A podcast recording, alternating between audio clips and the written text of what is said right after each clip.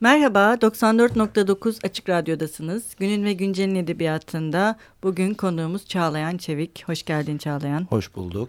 Ee, Çağlayan Çevik uzun yıllardır e, hem e, Radikal Kitap'da yazıyor, aynı zamanda e, Hürriyet Keyif'te yazıları yayınlanıyor. Aynı zamanda kendisi bir süredir İstanbul Art News Edebiyat Dergisi'nin yayın yönetmenliğini yapıyor. Yani kendisi günümüz edebiyatıyla oldukça haşır neşir biri uzun yıllardır. Ee, biz de e, bugün kendisiyle hem günümüz edebiyatını e, konuşacağız hem de e, günümüz edebiyatında dergilerin rolü üzerinde biraz duracağız birlikte. Aslında biz bugün biraz bir iltimas geçmek istiyorum ben. Bizim Çağlayan'la birlikte yürüttüğümüz bir proje var. Yaklaşık iki yıldır Çağlayan'ın ön ayak olmasıyla e, başlayan. Aslında biraz oradan başlayabiliriz. İstanbul Art News Edebiyat'ta Çağlayan iki yıldır bir e, odak yazar e, dosyası hazırlıyor. Bu e, dosya hazırlama sanırım İstanbul Art News'ten önce yaşayan günümüz yazarlarıyla ilgili dosya yapan bir şey dergiler var mıydı? Ben mi ya da çok dikkat edemedim? Ya da senin aklına böyle bir şey nereden geldi? E, yaşayanlar üzerine tabii ki dosyalar falan vardır ama e, o biraz hani biraz onur ödülü gibi belli Hı. bir birikimden belli bir üretim sürecinden veya işte 20 Rüştünü yıllık ispatlamış. evet öyle bir takım e, ifadelerin kullanılabileceği yazarlar üzerine daha çok uygulanan şeylerdi ve onların hani beş yıl sonra uzun bir sessizlikten sonra yeni bir romanı çıktıktan sonra falan böyle özel dosyamsı bir hmm. şey oluyordu. O da çoğunlukla son eser üzerinden dönen veya e, dediğiniz gibi işte en başta artık hep ölüler üzerinden gerçekleşen bir şeydi. Aslında hani sürecin tanıklarından birisiniz ama dinleyicilere anlatmak üzerinden e, konuşmak gerekirse e, bu İyan Edebiyat artık dergi formatını geçtikten sonra İyan Edebiyat adını alan İstanbul Art News Edebiyat'ta odak yazarı özellikle yaşayan yazarlar üzerine yaparken e, yani şöyle söyleyeyim zaten hani dinleyicilere şey yapmak her ne kadar siz sunarken dosyayı ben yapıyormuşum gibi söylediniz ama ben dosyanı sadece hani yapalım diye e, ne diyeyim fitili yakmak gibi bir şeydi. E, hani onun bütün koordinatörlüğü falan size ait aslında. E, ve orada, öğrencilerimiz ve öğrenciler. Şimdi Sezgin Kaymaz'la başlamıştı. O zaman hani sizin söylediğiniz Sezgin Kaymaz için bir şey yapılabilir mi, ne yapılabilir? O zaman aklıma şöyle bir şey gelmişti. Ben ben de Mimar Sinan Türk Dili Edebiyatı mezunuyum. Ve hani bugün bakıp o zamanı değerlendirdiğim zaman hep söylediğim şey şu oluyor. Eğer ben öğrenciyken birileri böyle bana pratik anlamda hı hı. çünkü yazmak veya bir eleştiri yazısı yazmak bu kitap tanıtımı bile olsa ne olursa olsun pratiğe dayalı bir şey. Bunu yapa yapa bize hocalarımız Rahim Hoca mesela yaza yaza kaleminiz kırılır e, evladım derdi. Biraz öyle yani hı hı. ve e, edebiyatın bunun en azından e, edebiyat öğrencilerine veya eleştiriye niyetli başka bölüm öğrencilerine de olabilir. Yani bir sosyoloji Hı. öğrencisi. Ne, evet. ne, var, var ne olursa olsun evet. Da. Onlara bir imkan açmak adına öyle bir şey düşündüm ve e, bir yandan da şöyle bir şey var. Şimdi ölmüş yazarlar üzerine bugün hayatta olmayan isimler üzerine dosya her zaman her zaman yapılabilir ve e, onlar için yazı toplamak da tırnak içinde aslında e, birçok açıdan daha kolaydır. Hı hı. Çünkü aksini söylemek gibi bir şey yok. Daha farklı yeni iddialar yok. Yeni bir ürün ortaya koymayacağı için bir değişim olmayacak. Bir takım belki e, edebiyat çizgisini, edebiyata bakışını üretim üzerinden romancılık, romancıysa, öykücüyse hani metinlerine yaklaşımı değiştirmek gibi bir şansı olmadığı için. Hı, son sözünü söylemiş. Evet. Hı. Bütün yani bir kitap hakkında yorum yaparken diğer kitapları ve geleceğini geçmiş her şey üzerine yorum yapılabilir. Ama yaşayan üzerinden bir şeyler söylemek aynı zamanda e, biraz Ataç'taki gibi hani evet 18 yaşında da olsan at zarı. Yani biraz onu istemiştim. Odak yazar e, işte Sezgin Kaymaz'la başladıktan sonra da şöyle bir şey e, e, özellikle burada duralım istemiştim. Yani biraz da hani hep söylüyoruz ya kıymeti bilinmeyen yazarlar veya biraz gözden ırak yazarlar. Yani genel olarak çok satmanın falan haricinde çok odakta olmayan isimleri en azından İyan Edebiyat vesilesiyle bir odağa alalım. Hı hı. Demiştim. Bu buradan şey oldu ve e, yani iki yılı buldu galiba. Buldu. Epey de bir şey oldu. Bugün baktığım zaman e, yani hani orada yazan ilk günden beri yazan bazı arkadaşların artık e, kalemleri kırılmaya evet, başladı. Yani mi, o, o, okuyorum çünkü şeyleri görüyorsun hani o bir takım yaklaşımlar değişiyor, anlatım şeyleri değişiyor. Önceden mesela tırnak içinde özete yakın veya Hı -hı. alıntısı bol metinlerden artık daha kendi fikirlerini, yorumlarını, Hı -hı. yargılarını falan. E bu iyi bir şey.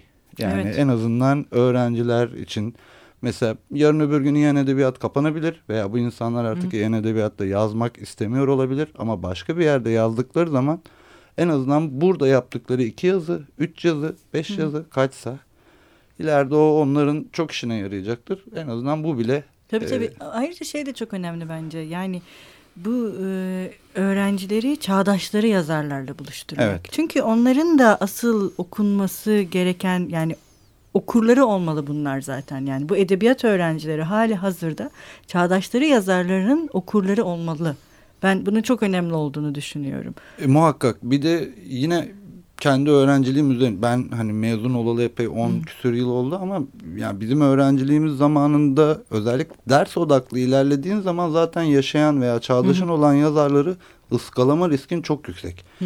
Bir de ne olursa olsun evet çok bir zaman değil ama 10 yıl öncenin e, üretim çokluğuyla bugünkü arasında büyük bir fark var. Bugün daha fazla hem Hı -hı. yayın evi fazla, yazar sayısı fazla e, ve e, yayınlanma e, sıklığı çok daha yüksek. Rafta kalma evet, ömrü az. Evet o yüzden tabii canım iki hafta sonra Gidiyor. bir yazar ortadan evet. kaybolabiliyor yani veya bir kitap evet. e, eskiler arasına gidebiliyor. Hı -hı. En azından o öğrencilerin e, hani işte Çağdaş bugün hali hazırda daha üçüncü kitabı, dördüncü kitabı olmuş. Ve aslında 10 yıldır, 15 yıldır yazıyor fakat birçoğunun ya ben hiç okumadım dediği ama bugün için çok önemli eserler ortaya koymuş bir sürü insan sayabilirim. Tabii bu kişisel beğeniler tabii, üzerindendir. Ve onları da görmeleri en azından e, eski edebiyatla bugün arasında bir bağlantı kurmaları açısından da önemli olacak. Bir de miras yani, yani kimin kimden ne mirası devraldı ya da neyi reddettiğini evet, bilmesi evet. de önemli bir şey. Çünkü hani hep konuşuyoruz seninle de. Ee, evet Oğuz Atay çok büyük bir yazar, Bilge Karasu çok büyük Hı -hı. bir yazar, Tanpınar çok büyük bir yazar ama sadece bunlar değil. Yani. Evet. Dolayısıyla hani bugünkü yazarların da hem bu büyük yazarlarla ve diğerleriyle e, hatta hesaplaşmalarını da görebilmek E, önemli. Şimdi biraz şeyden bahsedelim istersen. Sen şimdi uzun yıllardır bu dergicilik ve hani e, güncel edebiyatın bu dergilerle ilişkisini nasıl? Yani güncel edebiyat ve bu dergiler arasındaki ilişki nasıl edebiyat dergileri? Şimdi sadece edebiyat dergileri üzerinden bakarsak e, aslında yani Hı -hı. kişisel olarak söylemem gerekir. Bunu çok bir dergici olarak Hı -hı. E, cevaplamadığımı söyleyeyim bunu. Biraz aslında sorunlu olduğunu söyleyebiliriz. Hı -hı. E, çünkü e, yani Gerçi şöyle bir şey var. Dergi bu bu konu açıldığı zaman insanlar çoğunlukla dergi sayısının edebiyat dergisi sayısının azlığından falan dem vururlar. Ben e, onun hani çok da az olduğunu söylemek doğru değil bence. Yani 10 tane 10 tane olsun. 15 Hı -hı. tane olsun. Mesele 100 tane edebiyat dergisi olduğu zaman çok büyük bir E, fark getirmeyecek hayatımızda aslında. E, ama e, yani dergilerin özellikle şöyle biraz dağıttım sanırım ama güncel edebiyat üzerinden değerlendirdiğim zaman hep aynı pratik uygulanıyor aslında. E, yeni çıkan bir hı hı. veya birkaç kitabı görmek, yazarla söyleşi yapmak hı hı. Ve e, şayet varsa ürün üzerinden ilerlemek. E, bu ürün de çoğunlukla e, özellikle son 5-6 e, yılda e, daha sıklaşan bir şekilde öykü hı hı. E, denebilir hep var zaten. Hani bu aslında dergi geleneği içerisinde hep olan bir şey. Öykü ve şiir yayıncılığı. Şiir ne yazık ki e, birkaç daha dar alana e, hı hı. sıkıştırılmış durumda. Birkaç dergi üzerinden belki gidiyor hı hı. gitmiyor falan. Ama e, yani değerlendirdiğim zaman ben e, birçok insan karamsar yaklaşsa da ben e, çok karamsar olmadığımı hatta aksine hı hı hala e, yatağını arayan birisi olduğunu söylemem gerekiyor. Yani hmm. çünkü bugün şöyle bir şey var. E, mesela varlık, kitaplık e, bu iki dergi üzerinden baktığımız zaman mesela artık e, daha olgun yayınlar diyeyim. Hmm. Onların artık çizgileri ve içerikleri çok belirli halde ilerliyor ve e, onların çağdaşla olan ilişkileri biraz daha farklı bir kulvarda ilerliyor. Hmm. E, bu yönden e, en şeyi biraz yazar çeşitliliği veya yazarlar hangi yazarların yer aldığı üzerine bakmak lazım. O zaman daha net şeyler söylenebilir. İyan edebiyat üzerinden hı konuşmam gerekirse e, ben mümkün olduğunca bir e, şeyin peşindeyiz aslında. Hani orada yer alan çoğunlukla ısrarla genç yazarların olmasını isterim tabii ama ne olursa olsun bir e, artık adı ve yazdığı metin bilinen insanların da dergiye ayrı bir hem prestij hem de bir itici güç olduğu da bir gerçek. E, ve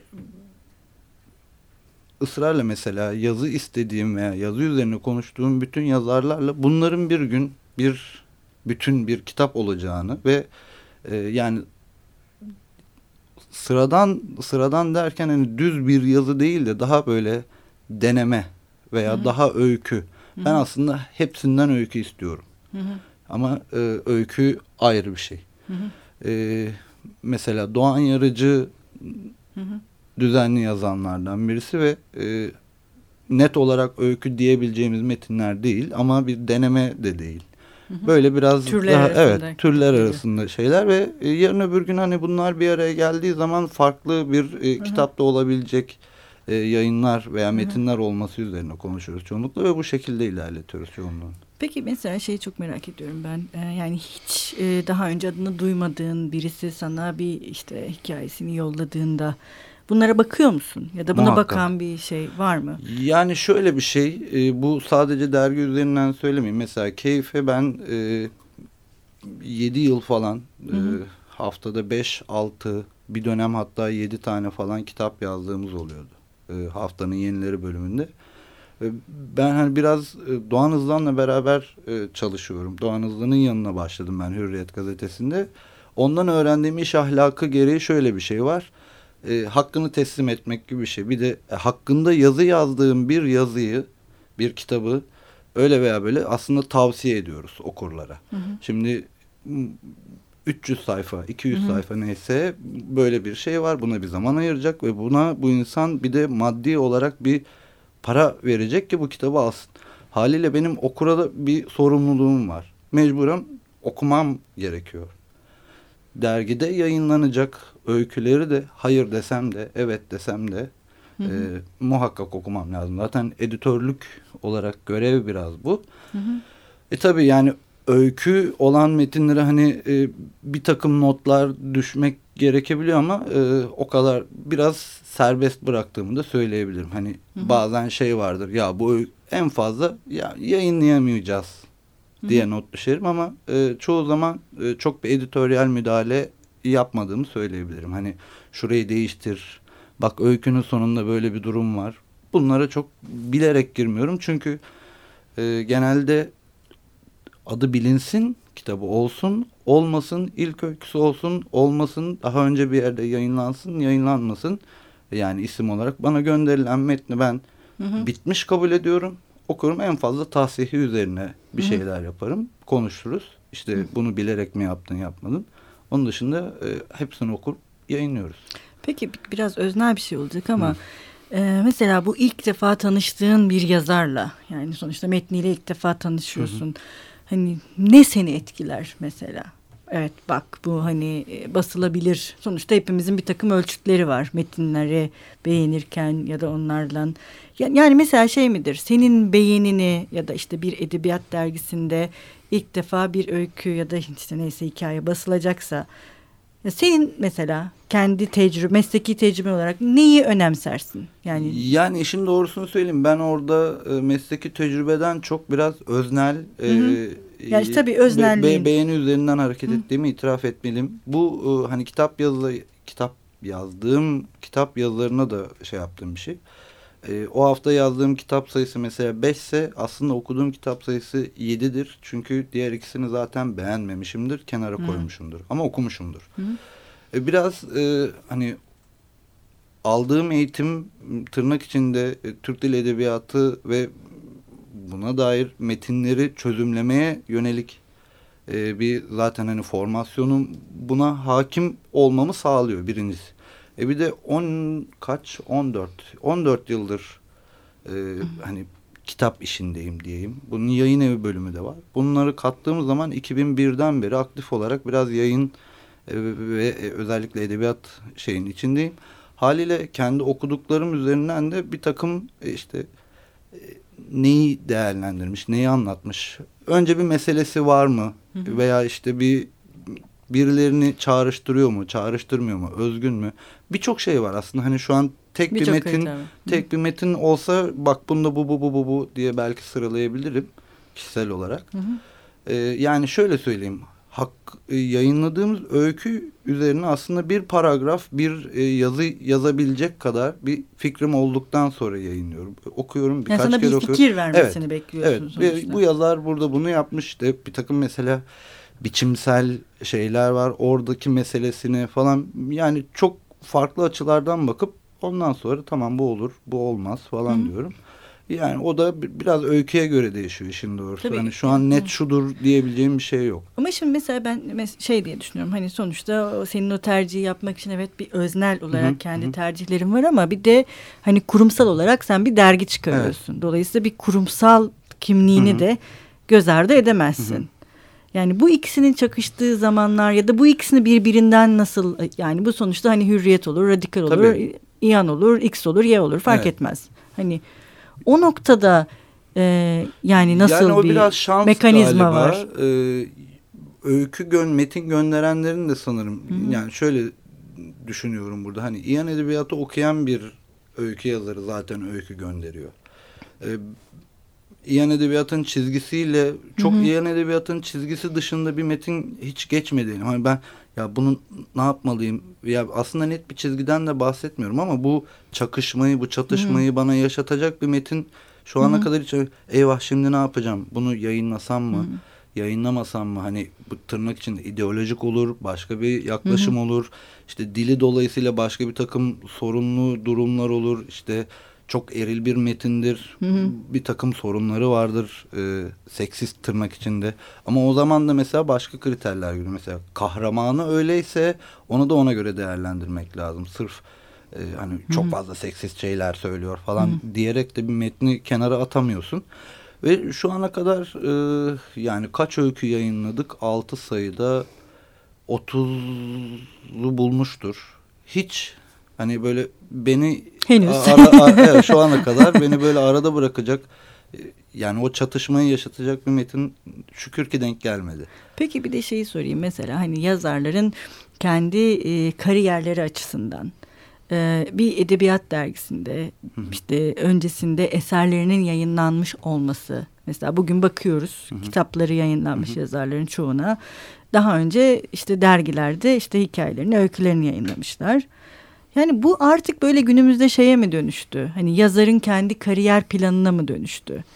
Ya aslında o biraz yazarı buna koşullandırmakla alakalı. Çünkü bizim e, geleneğimiz biraz o. Hı hı. E, yani işte varlık kitaplık diye hani bugün yaşayan hı hı. köklü dergiler üzerinde diye bahsettiğimiz aynı şekilde mesela Notos son 10 yılın hı hı. Evet. E, biraz belirleyici yayınlarından birisi olarak. E, Sarnıç öyleydi. A, aynı hı. şekilde mesela benzer olarak değerlendirebileceğimiz hece ve hece öykü. Evet.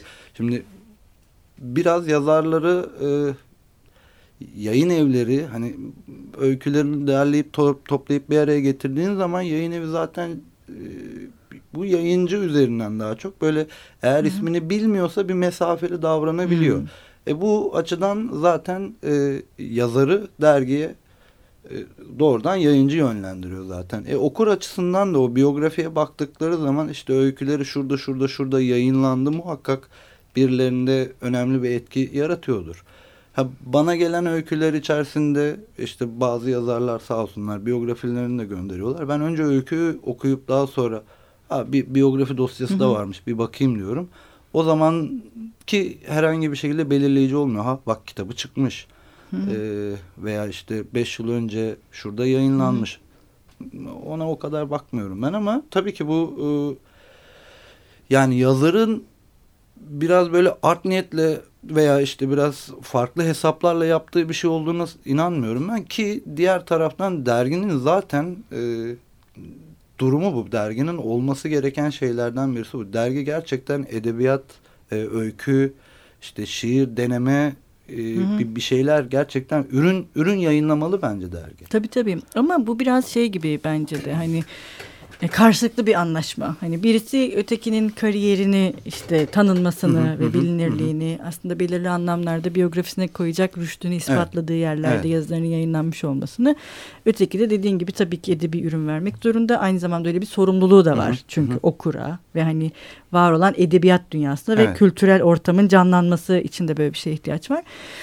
Yalnız yani uzun yıllardır Türkiye'de konuşulmaya başladı biliyorsun. Neredeyse herhalde Defter dergisi kapandığından Hı-hı. bu yana ısrarla gündeme getiriliyor. Yani eleştiri artık Hı-hı. Türkiye'de özellikle de günümüz eleştirisi Hı-hı. yani günümüz edebiyatına dair eleştiri. İşte yazarlar diyor ki eleştirmenler ölülerle ilgileniyorlar. Hı-hı. Hani bugünle çok ilgilenen eleştirmen yok. Yani eleştiri boyutunun biraz böyle geri planda kaldığı gibi bir izlenim var. Bu son böyle, yani bu ara ara sürekli ortaya çıkıyor biliyorsun. Hani evet, hani bir kitap evet. tanıtma yazıları var Hı -hı. ama eleştiri yok. Hani evet bugün daha iyi bir edebiyat olabilir ama hani bunun eleştirisi yok zaten gibi bir şey var. Ya şimdi eleştiri konusu açıldığı zaman e, çenem çok düşebilir. o yüzden korkuyorum işin doğrusunu söyleyeyim. Birazcık e, kısaca geçebiliriz. Şimdi ne olursa olsun. Bununla e, zaten bitiririz. Ciddi anlamda hani eleştiriden ne anladığımızı bir değerlendirmemiz lazım. Bir akademik Hı -hı. formatta dile getirilen ve söylenen bir eleştiri ve dili var ki o ne olursa olsun farklı bir şey. Hı -hı. Yani tırnak içinde tez veya evet, büyük yayınlarda olması gereken bir şey. E diğer eleştiriler de e, biraz böyle kitap tanıtımı şöyle bir şey var. Birçok yazarımız hakkında ve kitabı hakkında ufak menfi bir cümlenin hı hı. geçtiği bir e, yazı yer aldığı zaman e, hani isim vermeyelim ama zaten hı hı. Türkiye'de eleştiri yok deyi veriyorlar. Böyle bir refleks var evet, diyorsun. Hı hı. Bu 90'ların ortasında böyle bir tak diye söylenip o gün bugündür herkesin ilk fırsatta zaten eleştiri yok dedikleri bir durum. Ee, mesela İyan Edebiyat Odağı'nda konuştuğum zaman e, önemli eleştiri yazılarının olduğunu buna odak yazarı dahil ederim Tabii. başta. Ee, Kara Kıtadan Sesler bölümünde e, İpek Şahbenleroğlu ve Melike Koçak'ın e, yazılarını muhakkak anarım e, Gökhan Yavuz Demir'in biraz genel portre üzerinden yaklaşımları yine önemli eleştiri yazılarıdır hı hı. kanaatimce. Onu değerlendiririm. Hı. Yani ben e, dergide bu çizgiyi mümkün olduğunca bir eleştiri bölümünün net ayrılmamış olsa da yer alması taraftarı. Mesela ee, ve diğer dergilerde de olduğuna inanıyorum ben eleştirinin. Ama şöyle bir şey var. Eleştiri zaten tırnak içinde de olsa bir eleştirinin okura ihtiyacı var. Şimdi okurun hakikaten kitap tanıtım yazılarına veya eleştiri yazılarına e, bir değer verip ondan sonra kitap seçiyor veya işte ona göre kitabı değerlendiriyor olması lazım. Böyle bir okur oluşması lazım önce ki eleştirinin varlığı daha da artsın. Hı hı. E, bir de şöyle bir şey var hakikaten e, bu bizim hani yazarlarımız da yani metni yayınlanan veya eleştiri yazısı yazan yazarlar da meseleyi çoğu zaman kişiselleştirdikleri için benim başıma geldiği için söylüyorum. Yani bir kitap hakkında yazdığın yazı bak burada olmamış. Hmm. Yani şu an en basit ifadeyle söylüyorum. Böyle bir cümle kurduktan bir hafta sonra o yazarla karşılaştığındaki yüz ifadesi e, üç yıl önce ya çok güzel kitap diyerek yazdığın bir yazıdaki yüz ifadesinden çok daha farklı hmm. oluyor ve sana tavrı değişiyor. Şimdi e, hani onun şahsına söylemediğim bir şeyi o şahsileştirdikten sonra insanlar muhtemelen şey ya yarın öbür gün de benim kitabım çıkacak aman böyle bir şeye girmeyeyim me dönüyor iş. harici taraftan baktığım zaman da ille de eleştiri hani eleştiri yermek olarak Değil. baktığımız zaman da işte her şey sarpa sarıyor. Yani sofraya diyeyim sofraya şey diye oturanlar var böyle. Dur ben bu şu kitabı bir yiyeyim. o da olmuyor yani. Hani ciddi anlamda oturacaksın bakacaksın nedir ne değildir ondan sonra uçan kuşun kanadı kırılmaz diye bir söz var. Hı hı. Ee, Doğan Bey'in hep söylediği Necati Gil'den duyduğunu söyledi ve biraz e, o hani bu ille yermemek gerekir anlamında söylemiyorum. Hata varsa, kusur varsa, bir sorun varsa muhakkak söylenmeli. E diğer açıdan baktığımız zaman ne olursa olsun bugün Semih Gümüş'ün e, yazdığı önemli eleştiri yazıları var. Onları da asla kenara koyamayız yani. Evet çok teşekkür ederiz Çağlayan. Ee, Ben teşekkür e, ederim. Çok e, daha bir bu konunun daha konuşulacak çok boyutlu yönleri var. Umarız ileriki programlarda seni burada tekrar ağırlarız ve onları da konuşma fırsatımız olur. Ee, tekrar geldiğin için çok teşekkür Ben ederiz. teşekkür ederim. Hoşçakalın. Görüşmek üzere.